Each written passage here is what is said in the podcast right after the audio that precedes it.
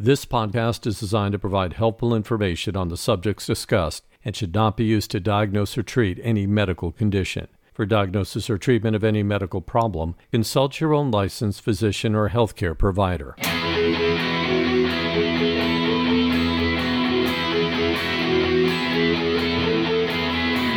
Welcome to Prostate Cancer Aware. I'm Jonathan Chance Thank you so much for joining me and for making this such a popular podcast, not only in the U.S., but in countries around the world. Your support means everything to me.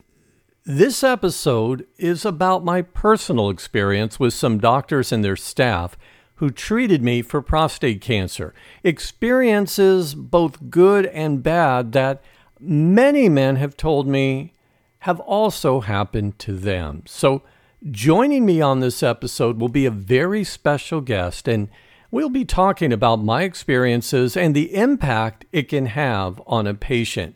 I think this episode, Say My Name, Please, is going to be a very eye opening and informative episode for patients, doctors, and their staff. When I was diagnosed with aggressive prostate cancer, my world changed in an instant. One minute I was going about my normal daily life, and then all of a sudden I was fighting for my life. What made it even more difficult for me was that my wife and I made the decision to stay with her relatives some 2,000 miles away from our home so that I could be treated for several months by renowned uro-oncologist Dr. Gregory Merrick. Now, because of my cancer diagnosis, I felt worthless, broken, like I couldn't lead a productive life. In short, my self esteem hit an all time low. And this is why it is so important, in my opinion, that doctors and their staff understand how Say My Name, Please can really make a difference when treating a patient especially when you're treating them for a potentially life threatening disease like prostate cancer. Dr. Merrick and his staff were unbelievable and understood how important this was. And that is why I have asked him to be my special guest on this episode. Joining me now on the telephone is Dr. Gregory Merrick, who is an internationally recognized uro-oncology expert and the director of the Urologic Research Institute at The Ohio University Medical School. Dr. Merrick is also the doctor who diagnosed and initially treated me for prostate cancer. He is a dear friend of mine, and I am honored to have him with me on this episode. Dr. Merrick, welcome to Prostate Cancer Aware. Thanks for having me. Dr. Merrick, as you know, my cancer diagnosis was both a traumatic and stressful experience for me and my wife, especially because we had to relocate temporarily across the country so we could be near your office at the Cancer Center. However, that quickly turned into a positive experience the moment we walked into your waiting room every day for my cancer treatments. Your staff warmly greeted me by saying my name and the names of my wife and her cousins who would accompany us the staff even offered us coffee, made conversation with us. We felt like we were visiting family. Uh, when my nurse Sandy or my techs Ellie and Stephanie would come into the waiting room, they would say my name while enthusiastically greeting me, my wife, and her cousins. This care and compassion really helped to put me at ease and helped me maintain a positive attitude during my several months of treatment for prostate cancer.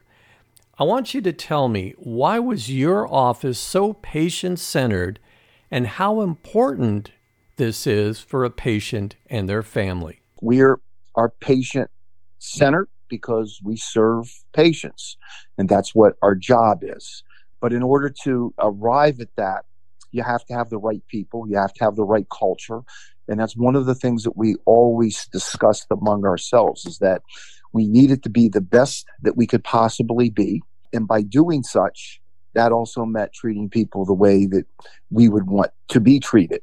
And my staff had that. They understood the value of relationship. They understood how important it was to make you feel comfortable, to get to know you as a person.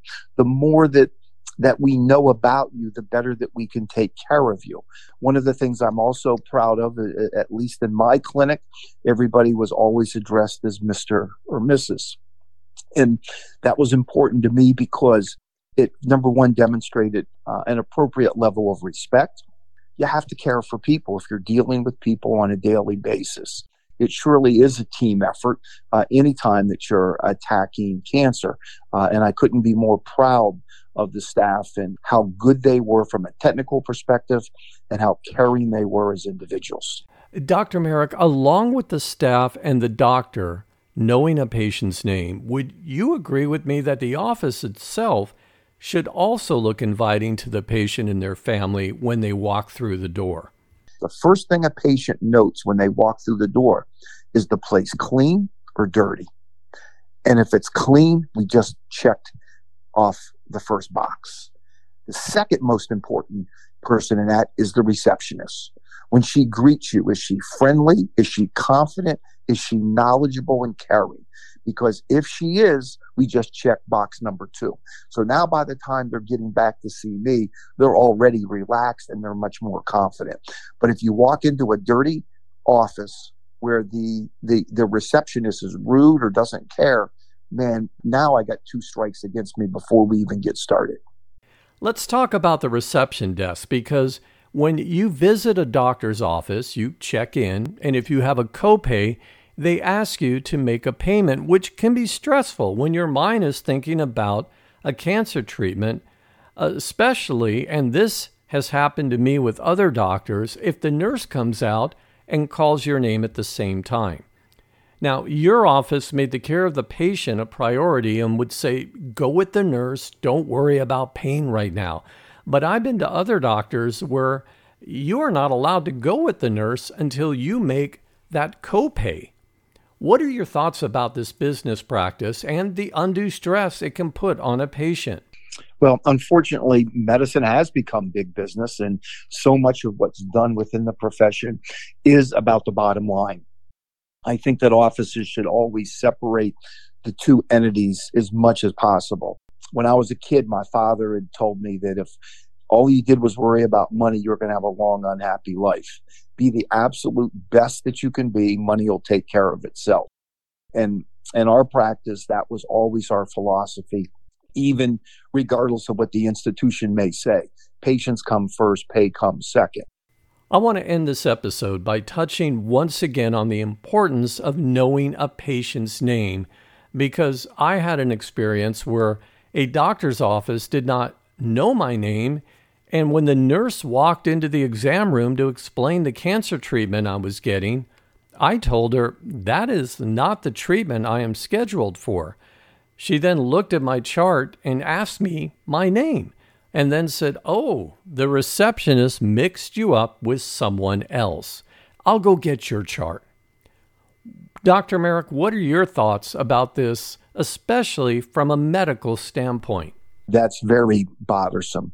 The function of the staff begins with the leader, and everything percolates down from that point. And if the leader's not interested in relationship, if the in, if the leader's not interested in respect, and so on and so on. The staff uh, adopts the same philosophy. And when healthcare providers see you on a monthly basis and they don't remember who you are or your name, that speaks volumes. But it also leads me along the line that you have to remember that ultimately the patient is responsible for their healthcare.